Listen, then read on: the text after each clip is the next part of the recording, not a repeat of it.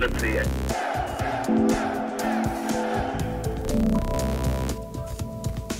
Pane prezidente, s jakými pocity jste přijal to noční zahájení vojenských akcí v Perském zálivu? No, zpráva, že někde začíná válka, samozřejmě vždycky člověka rozruší, i když eh, popravdě řečeno se dalo asi očekávat, že tuto noc to začne. Ta alternativa toho velkého leteckého, té velké letecké ofenzívy na Irák byla tedy jednou z těch předpokládaných alternativ, pravděpodobně tou nejrychlejší a nejúčinnější. A hm, co k tomu mohu dodat jiného, než že já pevně věřím, že přitom nezahynulo mnoho civilních obyvatel a pevně věřím, že Saddam Hussein tváří v tvář této rozhodné akci hm, pochopí konečně, že nemá jiného východiska, než vyklidit Kuwait.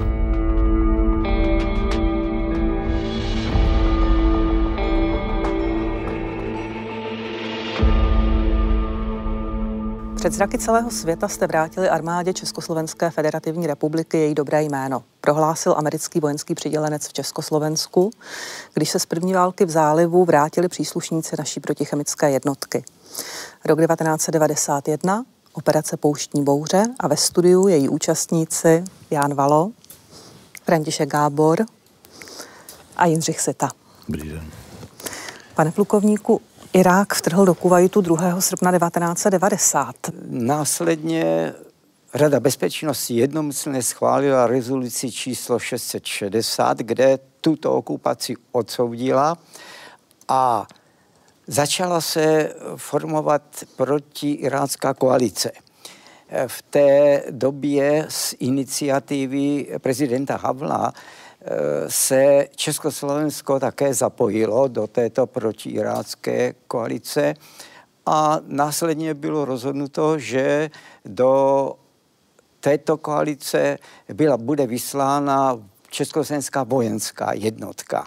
Nutno potrhnout to, že v té době irácká armáda čítala téměř milion mužů a Kuwait měl ve zbraní 20 tisíc mužů. Bylo to skutečně nepoměr a ta okupace byla krutá a irácká vojska se dopustila spoustu zločinů na tomto území.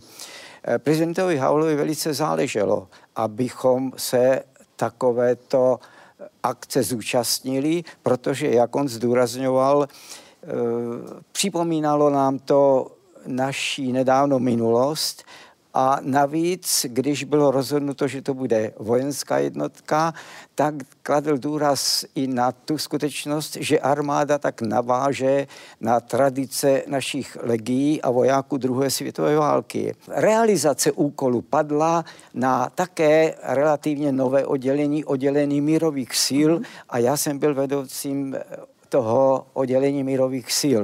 Hovoří se o jednotce 200 nebo 170 mužů. V jakém stádiu jsou ty přípravy, kolik se jich přihlásilo? Přihlásilo se jich více než 200, eh, výhradně dobrovolníci, ovšem po provedených zdravotních prohlídkách a psychotestech předepsaných eh, jich několik vypadlo, eh, přihlásili se další odborníci, jednotka se doplnila, takže v současné době je v přípravě přibližně do těch 200 mužů. Když probleskly první informace v televizi, ve sdělovacích prostředcích, že byla napadená nějaká vzdálená země, malá na Blízkém východě, tehdy mě ani nenapadlo, že bych se mohl účastnit eh, vojenské akce, vlastně války za její osvobození. A pro mě to začalo nabírat reálné, reálné rysy ve chvíli, kdy se objevil u naší brigády v Liberci, u brigády chemické ochrany, velitel chemického odřadu, plukovník Lubomír Šmehlík a začal hledat dobrovolníky. Ono to nejdřív šlo takovou šeptandou, že se chystá jednotka na speciální akci, ale každý, kdo má všech pět pohromadě, tak si dokázal uh, spočítat, kam ta jednotka bude nasazená.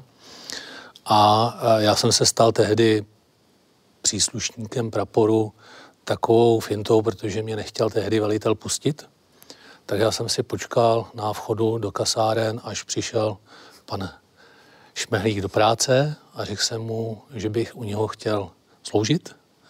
A on mi říká, v čem je problém. Jednoduše jsem sdělil, že velitel mě nechce pustit. On mi sdělil číslo rozkazu a říkal, tohle oznam svému veliteli a od zítřka si příslušníkem protichemického praporu. Někdy slyšíme názory, že se všichni nepřihlásili dobrovolně.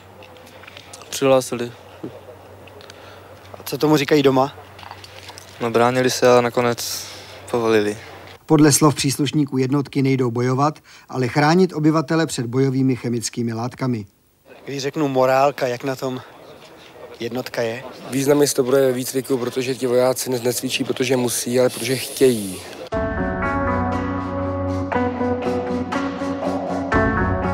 Době napadení eh, Kuwaitu Irákem jsem eh, sloužil jako voják základní služby, kdy po dokončení podůstojnické školy jsem byl na útvaru jako velitel družstva a řidič Tatry 815. Já, když jsem měl tu možnost, tak jsem se do jednotky přihlásil a v říjnu roku 90 jsem byl do jednotky vybrán. Motivace byla, já jsem nastupoval na základní vojenskou službu ještě před revolucí v roce 89. Takže vlastně po, po revoluci to byla taková, dá se říct, zajímavá nabídka a zajímavá zkušenost a určitě si, nebo jsme si chtěli vyzkoušet ten dosavadní výcvik, na co jsme byli vycvičeni a ty dosavační zkušenosti nějakým způsobem zúročit. Jednou ráno na poradě všech lékařů pan primář Smola eh, pronesl, že je, se připravuje tato jednotka a že je potřeba, aby měla také zdravotnické zabezpečení a že se hledají dobrovolníci, tak v ten okamžik bylo rozhodnuto, že se té akci chci zúčastnit a přihlásil jsem se a díky Honz, Honzovi Valo, tak jsem se do té jednotky dostal. U našeho útvaru většina důstojníků, bylo jich tam první části sedm, potom devět a jeden praporčík, všichni, nebo většina z nich jako to dostala víceméně jako úkolem. Oporu v drtivé většině eh, těch hlavních funkcionářů generálního štábu jsme nenacházeli. Eh, I dokonce i minister obrany tehdejší eh, dával priority tomu, že došlo k politickým změnám u nás a v první řadě je potřeba, aby se armáda vypořádala s těmito vnitřními problémy. Jenomže Víte, skutečnost byla taková, že nám to opravdu připomínalo naší minulost a jednalo se opravdu o krutou agresi sousedního státu. Kdybychom se nebyli zúčastnili, tak by to trošku mohla být i naše ostuda, že bychom zůstali v nějakém pozadí. Mohli jsme se uh, účastnit formálně, třeba nějakými proklamacemi, jak bylo do té doby zvykem a podobně, ale to by nebyl ten správný postup. Prezidentu Havli záleželo na tom, aby to byla skutečně aktivní činnost, abychom prokázali, že jsme schopni e, takovéto činnosti. Už to, že jste tady, obrovsky zvyšuje prestiž Československa v celé této oblasti. Daleko snáze se mi v celé této oblasti jedná, protože jste tady. I kdybyste se, což vám přeju, nedostali do války, tak už eh, jste učinili hodně pro Československo. Ono se zpravidla mluví o vyslání eh, takzvaných československých chemiků.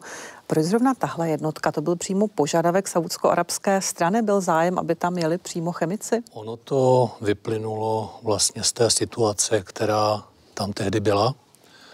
Irácká armáda byla zkušená, zakalená armáda v boji. Dokázali vyváčit eh, válku s Iránem, který je mnohonásobně větší. A dokázali to také za použití chemických zbraní. To znamená, že v tom regionu byla skutečná reálná hrozba použití chemických zbraní a tehdejší saudsko-arabská armáda neměla eh, prostředky, neměla chemické vojsko, kterým by dokázala ty prvosledové jednotky, ke kterým jsme pak byli přiděleni, zabezpečit proti případnému použití chemických zbraní za války. Přeci jenom československá armáda byla připravena na středoevropské válčiště, nebyla připravena na, na takovouto oblast, takže my jsme rychle sbírali zkušenosti, různé konzultanty jsme si brali, aby jsme zjistili podstatě od jedů, nebezpečných zvířat na místě klimatické podmínky, vysoké rozdíly teplot ráno nebo přes den v noci. No a na to jsme se potom snažili připravit, takže zase díky eh, tenkrát šéfovi sekce vojenského zdravotnictví nám byly otevřeny sklady a my jsme vlastně de facto vyrabovali sklady podle toho, co jsme si mysleli, že sebou budeme potřebovat. Takhle jsme se připravili a potom následoval vlastně součinnostní cvičení ve Slaném, to už bylo pod vedením vlastně eh, velitele jednotky a tam se ta jednotka celá sloučila dohromady. Co rozhodlo o tom, že velet budete vy? Byla to vaše znalost angličtiny, byla to vaše znalost arabštiny, protože vy jste tam vlastně i několik let přednášel nejen v angličtině, ale i v arabštině místním, eh, místním odborníkům, a nebo i třeba vaše mezinárodní kontakty, znalost té mezinárodní vojenské komunity? Tak eh, to bylo takové trošičku pro mě složité. Víte, no nevím, jestli trošku se stydím za to, ale moje nevýhoda byla, že já jsem byl strašně krátkou dobu u bojového útvaru. Já jsem pracoval v leteckém výzkumu, pak jsem učil na zahraniční fakultě, pak v zahraničí na technice, na katedře teoretické elektroniky a tak. Ale zase eh, výhoda, že jsem znal teritorium, že jsem už v té době měl minimálně 10 roků v práce v těch takových podobných podmínkách a pak, že jsem absolvoval kurz eh, vyšších štábních důstojníků mírových sil OSN ve Vídni, kde eh, ten kurz byl zaměřen na činnost velitelů pro eh, práci s jednotkami v zahraničí v riskantních operacích, mm-hmm. při nasazování do riskantních operací mírových sil OSN.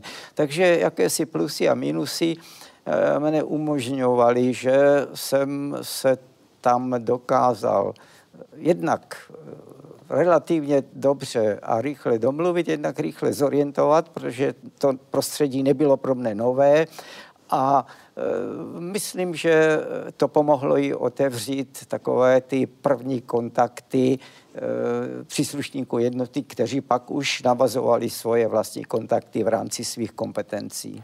Nejsme symbolickou jednotkou, protože jsme přímo začleněni do jednotlivých brigád eh, vojsk království Sávské Arabie. Československá jednotka pro nás je velmi platnou posilou. V přední linii máme ty nejlepší vztahy. Oceňujeme nezištné předávání znalostí.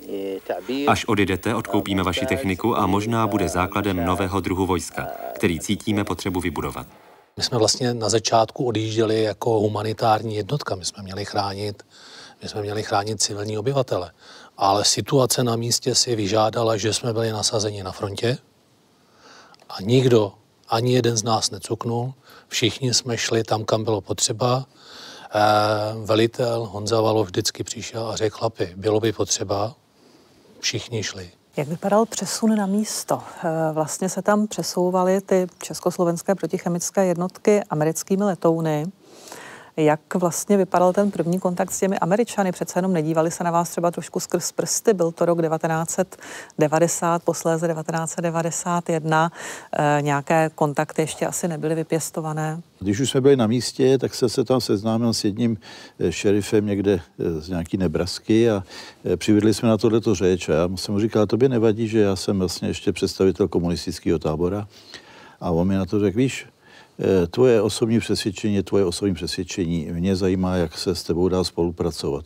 V podstatě takhle na nás koukali od začátku. Velkou bylo úžasný, už jenom to, že přistály galaxie na, na Ruzini. V životě jsme nikoho takovýhle letadlo neviděli. Dokonce, eh, když jsme předváděli vlastně, jak vypadá eh, speciální očista osob, tak jsme byli hodnoceni jako nejlépe připravená jednotka v rámci vůbec koaličních vojsk. Co nás překvapilo asi nejvíc, tak to je zima protože jak nám každý záviděl, že přežijeme zimu v teple, tak není to pravda, protože tady no, v noci jdou teploty až k nule. No a bylo to dost teda tvrdý si na to zvyknout. Člověk pozná aspoň jinou zem. My jsme vlastně jako vojáci nikam nemohli. Až teďka se dostáváme za hranice. Když jsme sem přišli, tak velmi, velmi chýbal domov. No. ale teraz už je to podstatně už lepší. Organizace spojených národů vlastně stanovila lhůtu, do které se měl Irák stáhnout z Kuwaitu. Irák se z Kuwaitu nestáhl, tím skončila operace Pouštní štít a začala operace Pouštní bouře 17. ledna 1991. Jak jste ten okamžik prožíval jako velitel?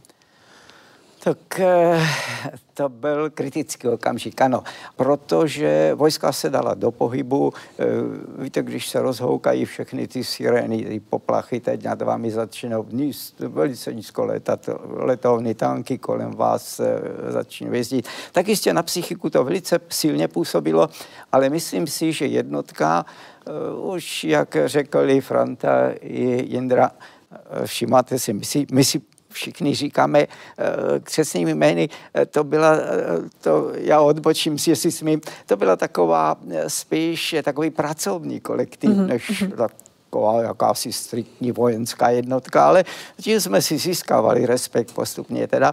Takže tato jednotka tuto situaci opravdu perfektně zvládla. Eh, tento krutý okamžik perfektně. Až na tu jednu událost 18. Eh, kdy nešťastnou náhodou eh, došlo k smrti četaře Petra Šimonky, kterého na můj návrh byl pak in memoriam povyšen do hodnosti podporučíka. To byla velice nešťastná událost, ale v podstatě jsme tento první nápor zvládli tak, jak si myslím nejlépe vůbec šlo zvládnout, jak to dnes i zpětně bych dokázal hodnotit. Petr Šimonka vlastně nepadl v boji, ale zranil se při manipulaci s nezajištěnou zbraní. Eh, vy jste se ho ještě pokusil zachránit a on vám vlastně zemřel na operačním stole. Jak tuhle zkušenost prožívá lékař? No, to je byl jednoznačně nejhorší okamžik eh, pro mě celé mise. Eh, já jsem dokonce potom, když už jsme teda eh, museli eh, konstatovat, že Petr je mrtvý, tak já jsem následně dva, dva dny zvažoval, jestli vůbec prostě probudil jsem se do reality.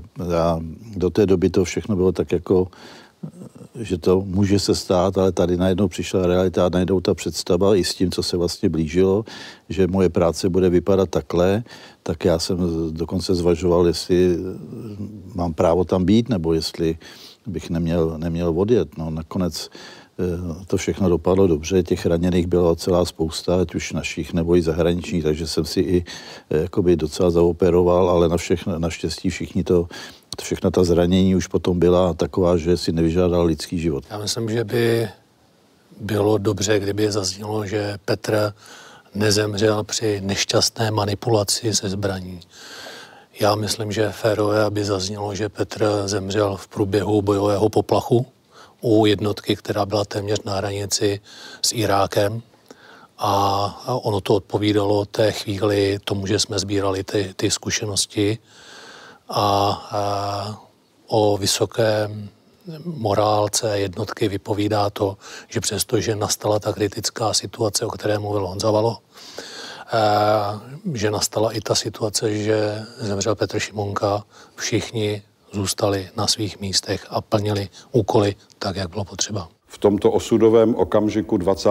století stojíte v písku saudsko-arabské pouště i vy, jako malá, leč plnohodnotná součást spojených mezinárodních sil, které jsou připraveny hájit právo všech národů a zemí světa na sebeurčení proti tyranii a diktátu totalitní moci.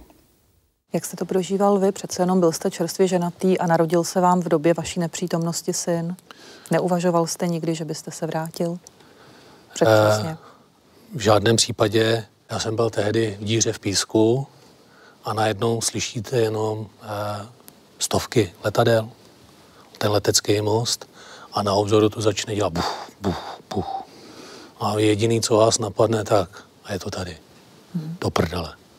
Na druhou stranu víte, že ta vaše díra v poušti má smysl, máte zapnutý přístroje, měříte, děláte to zabezpečení těm přilehlým jednotkám, zodpovídáte za desítky, stovky, možná za tisíce životů a o určitém ocenění té naší eh, odborné zdatnosti třeba svědčí to, že eh, jsme měli důvěru a zodpovídali jsme za kvalitu pitné vody na poušti hmm. pro celý severní sektor. To bylo velice klíčové, o tom se moc tady nemluví, že československá jednotka dostala právo nebo i povinnost kontroly vody každé ráno ze zdroje v KKMC vojenského města krále Chálida, kde bylo hlavní operační velení. A naši, moji no, příslušníci jednotky, tak bych řekl, já říkám moji kluci, ale to už se teď nehodí říkat, e, tak eh, každé ráno provedli analýzu této vody a až pak byla voda roznášena do pouště všem vojskům, které ji potřebovali. To byla obrovská důvěra, mm-hmm. kterou jsme získali. Já jsem byl vlastně v té době zařazen k rotě týlového a technického zabezpečení, kde jsem měl na starost eh, dopravu té pitné vody a po případně její úpravu v případě kontaminace. Nejdříve jsem jezdil eh, ze Saudské Arábie, nebo v rámci Saudské Arábie, kde byl ten hlavní tábor v vojenském městě Krále Chálida.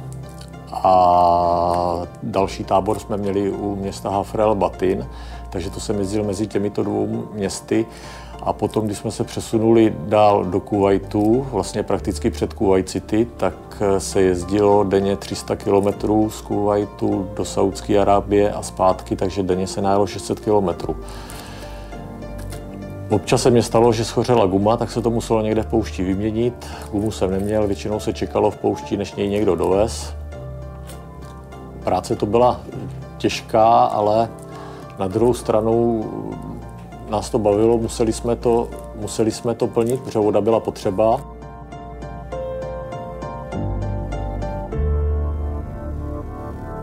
A ještě k tomu riziku bych chtěl říct, tam byl jeden ještě takový kritický okamžik, když já jsem obdržel, protože se předpokládají veliké ztráty samozřejmě kvůli obrovské irácké armádě, eh, když jsem obdržel prostor na pochovávání padlých Čechoslováků v poušti. Eh, s tím se člověk taky musí psychicky vyrovnat. No, pro velitele no ale i pro Jindru a pro velení mhm, jednotky. Mm-hmm. To bylo mm, hodně, hodně tak psychicky náročný okamžik, ale také jsme to museli vyřešit a museli jsme se i s tím vypořádat.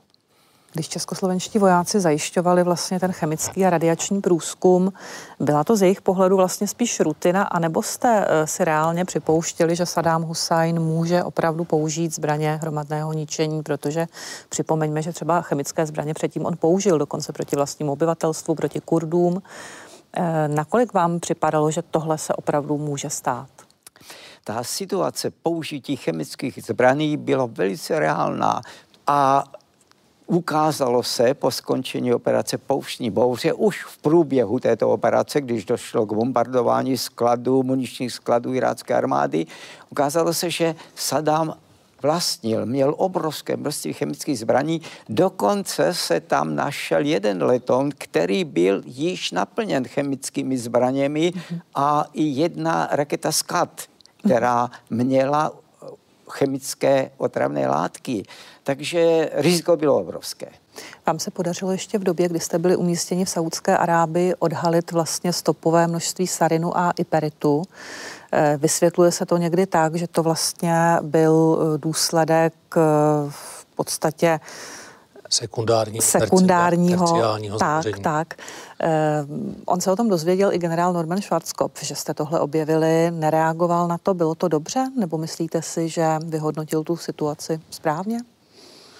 Jednal jako profesionál, voják se musí v daném okamžiku za daných okolností rozhodovat a my jsme skutečně naměřili stopová množství eh, chemických látek. Po zahájení operace se eh, samozřejmě předpokládalo použití chemických zbraní, k čemuž pravděpodobně nakonec došlo. Osobně jsem byl u toho, když byly naměřeny ty stopové prvky. Ale proběhlo to skutečně profesionálně, všichni to brali tak, jak to má být. Když se posuneme v čase k osvobozování Kuwaitu, Před vámi vlastně stálo to dilema, jestli eh, československé protichemické jednotky budou postupovat společně tedy s, tou, s těmi saudsko-arabskými brigádami a vlastně zajišťovat svým způsobem tedy i jejich bezpečnost tím, že budou průběžně provádět ten průzkum, ale ta situace zdaleka nebyla tak jednoduchá, že byste mohli volně postupovat do, na území Kuwaitu. Jak to bylo? První bylo, když jsme e, vstoupili na území Saudské Arábie a začali budovat základní tábor. Přišlo z operačního velení požadavek zabezpečovat ochranu saudských brigád a vojenského města krále Chálida. Tehdy jsem, jsem musel rozhodnout, zda přijmout tento úkol nebo ne. Po poradě s velením jsem eh, na to přistoupil z domova a na základě toho teda jsem byl nucen rozdělit jednotku na čtyři části. Eh, z domova jsem tedy dostal nepříjemnou šifrovku, že jsem svévolně rozhodl o válečném využití jednotky. Nebyla to pravda, protože mi to umožňovala mezivládní dohoda článek 5. A proto to vzpomínám, protože druhá situace byla taková, když jsme se, když se jednotka blížila k hranicím Kuwaitu, já průběžně informoval domov, že jednotka se blíží k hranicím Kuwaitu a následně překročí tyto hranice. Z domova jsem dostal okamžitý šifrovku, okamžitý zákaz. V žádném případě nesmíme opustit území království Saudské Arábie. To ovšem by byla veliká tragédie. Víte, eh, jak už tady vzpomenul Franta Jindra, eh, my jsme museli sladit činnost eh, těchto, této protichemické a zdravotní péče eh, průběhu operace Pouštní, bohužel Pouštní štít, protože muselo být známo, kde je odmořovací středisko, kde je zdravotní péče a tak dále, tak dále. To je celá souhra. Signály protichemické ochrany a podobně. A teď si představte, že my bychom zůstali tam někde na tom pomyslném valu, to je takový písečný val, ta hranice, Eh, tam zůstali sedět a eh, vojska by překročila hranice Kuwaitu. No, eh, pak jsou, pak by mohly nastat dvě varianty. První, že by se nám v zoufalství opravdu použil chemické zbraně a došlo by k obrovským ztrátám, protože by chráněna vojska neobdržela ten příslušný smluvený signál. To by byla zrada a to snad by byl důvod k postřílení takových zrádců. Ale druhá varianta byla ta, že by nedošlo k použití chemických zbraní, jakože nedošlo a chráněna vojska by zjistila, že my sedíme někde v poušti a nechráníme je. No, nezlobte si, ale v průběhu války jednoduše přestat plnit operační úkoly válčiště, to taky nejde. Tak eh, velitel je od toho, aby se rozhodoval pokud rychle, řekl bych, pokud možno správně a byl si vědom, že nese plně následky svého rozhodnutí, ale to je normální, to je, to je nakonec spadá na každého velitele, tak eh, já nemohl zastavit jednotku a říct, přestaňte chránit eh, saudsko-arabské obrněné brigády. Ovšem poslal jsem okamžitě šifrovku domů protože to byla situace opravdu kritická. Bylo to nad rámec dohody a bylo to nad rámec mandátu. Jednotka postupovala, překročila hranice, ale zajímavé bylo, že jsem asi ve 4 hodiny ráno dostal od ministra Dobrovského šifrovou zprávu, že mé rozhodnutí schvaluje a dokonce tam byla taková poznámka, která mě potěšila, že oceňuje můj přístup k plnění úkolu. To bylo pro mě strašně, strašně moc znamenalo, protože v opačném případě nevím, jestli by mě zastřelili tam, nebo by mě zavřeli doma, nebo něco takového. Samozřejmě by se muselo stát, to dá rozum. Ale po návratu domů, když jsem mluvil s ministrem Dobrovským, tak představte si, že on tuto věc konzultoval s vrchním velitelem a prezidentem republiky Václavem Havlem. Tito dva humanitární pracovníci pochopili tu naši situaci úplně perfektně ještě v noci se touto problematikou zabývali a zřejmě si dovedli představit, co to je, že ty kluci jsou tam v poušti a překračují ty hranice. V době, kdy Honza měl ten, tu složitou situaci, jak se rozhodnou, tak já jsem se nacházel u prvosledových jednotek se svojí pojízdnou převazovnou. Pochopitelně jsme to prožívali s Honzou, protože taky nám to nebylo úplně jedno, jestli vyrazíme nebo nevyrazíme, ale protože tak jako to nešlo nevyrazit, tak i ty Saudi, aby podpořili naši odhodlání, tak eh, přistavili dva nákladňáky samopalníků za nás, za, moj, za moji část jednotky, aby podpořili naše odhodlání. Ale mm. jak, jak už Honza řekl, nakonec přišlo to správné rozhodnutí a my jsme vyrazili. Tam skutečně nešlo nevyrazit s nima. Ať se porušilo, co se, co se mm. porušilo, tak se nešlo nevyrazit. Je to třeba si uvědomit, že před 30 lety se, jsme se neučili působit jenom v zahraniční misi. Vlastně my rovnou ve válce ale učil se to i generální štáb. Mm-hmm. A ta odpovědnost e, z toho válečného nasazení, tak si taky uvědomte, že ti generálové byli pod tlakem toho, že byla velká pravděpodobnost, že naši vojáci budou umírat. My jsme měli neskutečné štěstí, že jsme se téměř všichni a téměř ve zdraví vrátili, ale my jsme byli v regulérní válce se skutečně silným a zkušeným nepřítelem. Pokud jde přímo o ten den, kdy vlastně byla zahájena pouštní bouře, kdy byla zahájena válka, tak eh, ano, ono v té době nebylo, aspoň z našeho pohledu tenkrát, moc času přemýšlet nad tím, že jste ve válce. Protože každý měl nějaký úkoly, ty musel splnit, pro který byl vycvičen a ten čas tam plynul úplně jinak. Jo? Prvních pět dní začátku války já jsem třeba spal v autě, nespali jsme ani ve stanech a byli jsme připraveni na každý bojový poplach, který vlastně byli. My jsme se potom až zpětně dozvěděli, že třeba e, ta válka u nás v republice byla přenášena v přímém přenosu. To my jsme nevěděli. My jsme viděli, že někde za horizontem e, tam dochází k pozemním útokům. Bylo to kousek od nás, ale ten celkový přehled my jsme tam tenkrát neměli. Ona tu situaci vlastně i komplikovala technika dovezená z Československa, protože tady už padla zmínka o těch úvazech, ale asi v téhle situaci by člověk spíš očekával obrněné transportéry nebo něco podobného. Vy jste jeden měli, byl z roku 1964 a nešel ani nastartovat. Pak jste v jednom rozhovoru vlastně zmiňoval nefunkční radiostanici, plesnivé plynové masky, Tatrovky, které sice se osvědčily v poušti, ale měly světé pneumatiky. Eh, jak si zpětně tohle všechno vysvětlujete? Byl to šlendrián, byla to neskušenost eh, ze strany vlastně Prahy, že vám dali takovouhle téměř nefunkční techniku? No, částečně to byl šlendrián, ale částečně i neschopnost protože na generálním štábu byla zřízena skupina, která toto měla, která nás měla tedy zabezpečovat. A myslím si, že ta skupina e, všechny tyto věci měla pohlídat. To patřilo k náplně její práce, to se nestalo.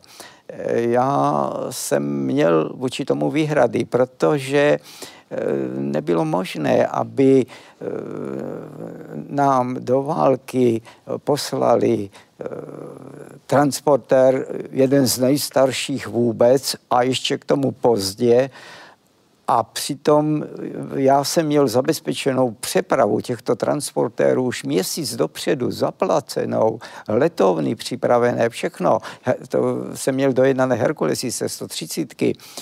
A i další technika, která následně přicházela. Ale myslím si, že trošičku v tom hrál někdo, já nechci nikomu do svědomí chodit, i to, že někteří doma nelíbí je neslí, že se nakonec ukázala ta jednotka jako velice úspěšná že plnila všechny úkoly bezvýhradně, že byla vysoce ceněná. Nevím, mohl to být celý komplex takových situací, které, které pak následovaly.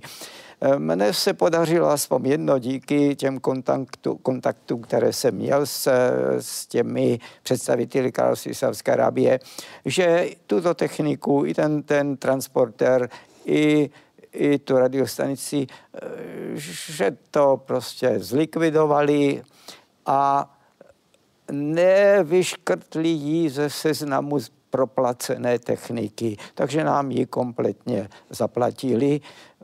Vzali moje argumenty, které jsem jim tehdy dal. Co je pravdou, že ta technika byla staršího data výroby, ale to byla spousta vojenské techniky a já si myslím, že my jsme aspoň z hlediska chemiků dostali na místě před odletem asi to nejlepší, co tehdy měli k dispozici. Na druhou stranu je pravda, že pak nějakým způsobem skřípalo zásobování, do toho já už jsem neviděl, byly nějaké komplikace, ale ona se to ta armáda tehdy učila, myslím si, zaplať pámu, že jsme si tím prošli třeba my a že dneska už ty kluci mají úplně jinou situaci mm-hmm. a jiný zabezpečení a že ta armáda se s tím vlastně se vším naučila pracovat. Jo. Mm-hmm. Dovolte, abych doplnil ještě nebo poopravil Frantu, eh, protože snaha zbavit se toho nejhoršího byla i v průběhu přípravy. My jsme si vybrali, já řeknu konkrétní příklad, třeba Tatrovky. Vybrali jsme si skutečně eh, kluci, kteří to vybrali, přijeli do Slaného, Tatrovky přijeli, všechny měli ojeté pneumatiky. Tím, že jsem měl otevřené dveře k náčelníku generální štábu, eh, tak jsem o tom informoval a až na jeho zásah všechny Tatrovky byly přezuty novými pneumatikami. Takže ty pokusy už byly v době přípravy. Jenomže to jsme si pohlídali. Mm-hmm. To, co jsme si nemohli pohlídat, tak eh, bohužel tam ty snahy pokračovaly. To je fakt. A Franto, prostě musíš to brát tak, jak jo, ten život no, nese. A mám to zdokumentovat. Trpěl jsem nejvíc já tím. Eh, je potřeba to rozdělit na dobu přípravy a dobu potom. Ta doba přípravy je zhruba tak, jak říká František, že skutečně ve finále jsme dostali možnost si vybrat, co jsme chtěli, ale taky je pravdou, že za zády jednotky se udělali kšefty, které se udělat neměly. Já do dneška si pamatuju, jak ta jednotka z toho byla rozčarovaná, do dneška si pamatuju, co všechno hrozilo i při těch různých návštěvách, takže chápu, jako, že se to snažíš trošku zlehčit, ale je to tak. Ne, zlehčit. Za, za, za zády jednotky se staly kšefty, které se stát neměly a to byl i důvod toho, proč, když jsme se vrátili, tak to přijetí bylo z části takovým způsobem připravený. Já jsem to tady říkal na začátku. My jsme odlítali jako humanitární jednotka. Mm-hmm. To znamená, tomu odpovídala i eh, výzbroj, vybavení, výstroj.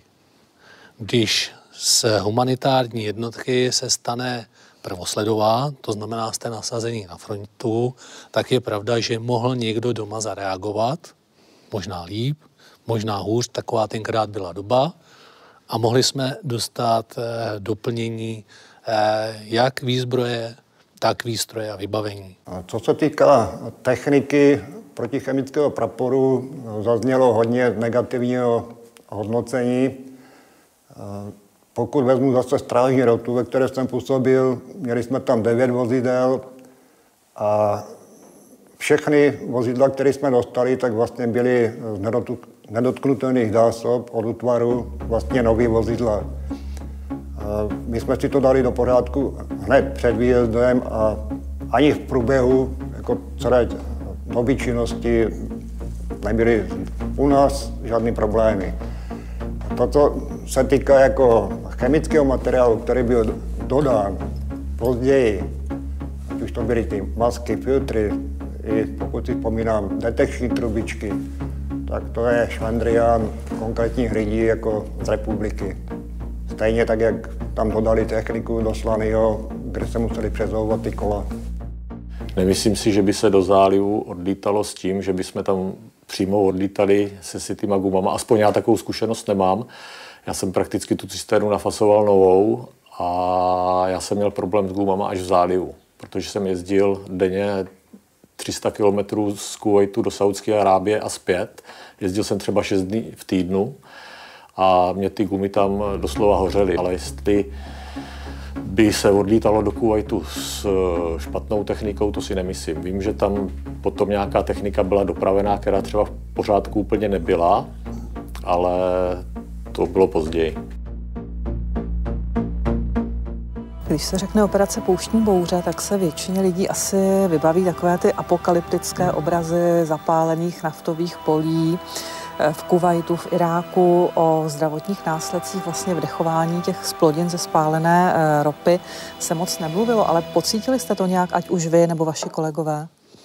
Tak je pravda, ta situace především z těch hořících ropných vrtů tam byla taková, bych řekl, hodně silná. Já si do dneška pamatuju, jak jsem si večer vypral triko a ráno jsem ho našel z jedné strany černé, protože vítr zrovna foukal z té strany.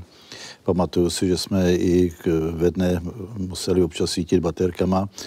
E, já jsem potom, e, pochopitelně ta nemoc Perského zálivu, ta rezonovala de facto ve všech státech, které tam měly vojska. Já jsem se účastnil i práce v komisi, kterou zřídilo sekce vojenského zdravotnictví, ve které byli přizvaní i civilní odborníci, především paní docentka Emerová. Eh, asi dneska nikdo nespochybňuje, že k poškození zdraví vojáků v Perském zálivu mohlo dojít. Nebo eh, i došlo. Řekl bych, že ten závěr je takový, že to multipůsobení na ten organismus daného vojáka, který ne vždycky je odolný a někdo má menší odolnost, někdo má větší odolnost a jedno, jestli jsou to klimatické podmínky, nebo jestli je to e, zbytkový sary, nebo jestli je to, jsou to splodiny z hořících vrtů, je, to, je na tom záleží i doba pobytu, místo pobytu a tohle to všechno. Čili dneska asi všichni připouští, že mohlo dojít k poškození zdraví těch vojáků, ale tím, že se nenašla jednotící noxa, tak je to vlastně na vůli těch jednotlivých států, jak se k tomu ve finále postaví. My jsme měli i v jednotce e, několik případů, které se nedali vysvětlit jenom prostým onemocněním nebo, eh, řekl bych, takovým normálním průběhem života. Nicméně ani u těch případů se nám nepodařilo prokázat, že to má příčinou souvislost přímo v tom Perském zálivu, takže nakonec to tak jako vyšumělo a zůstalo to v takové neúplně uzavřené rovině. Českoslovenští vojáci se vraceli vlastně eh, postupně od dubna až do srpna ve chvíli, kdy už tedy se podařilo vlastně Irák vytlačit eh, z Kuwaitu. A eh, když se zamyslíme nad důsledky, nad dopady celé té operace i nad politickými dopady, dá se říci, že třeba to nasazení československých chemiků v zálivu přispělo k našemu vstupu do NATO, že tomu pomohlo? No, abych se přiznal, říká se to, prohlásili to i vysocí funkcionáři, řekl to dokonce i prezident Václav i minister Dobrovský. Byli jsme první po těch politických změnách, splnili jsme všechny úkoly, byla to opravdová válka, dokonce největší válečná operace od druhé světové války. Československo prokázalo, že má lidi, kteří jsou ochotní riskovat a snaží se pokračovat v té tradici, na, které, na kterou poukazoval prezident Václav Havel. A jak říkám, pokud by to malinko jenom pomohlo tomu našemu vstupu do NATO, když to tvrdí takový vysocí funkcionáři, potěšilo by nás to znovu a znovu při nejrůznějších jednáních s politiky světovými slyším od nich projevy uznání a respektu k tomu, že Československo se účastnilo této vojenské mise. Prezident Václav Havel vám tenkrát napsal Navazujete na tradici československých legií, které stály u základů naší první svobodné Československé republiky. Stejně jako na tradice bojovníků od Tobruku a Dukly naplňujete poslání a povinnosti, které vyplývají z tragické zkušenosti Mnichovské dohody. Jejíž obětí jsme se nestali pouze my, ale ve svém důsledku celý svět. Jste vyslanci nově budované demokratické společnosti. Jak jste se cítili pod dojmem těchto slov? Jednoznačně tehdy to byla válka správná, spravedlivá.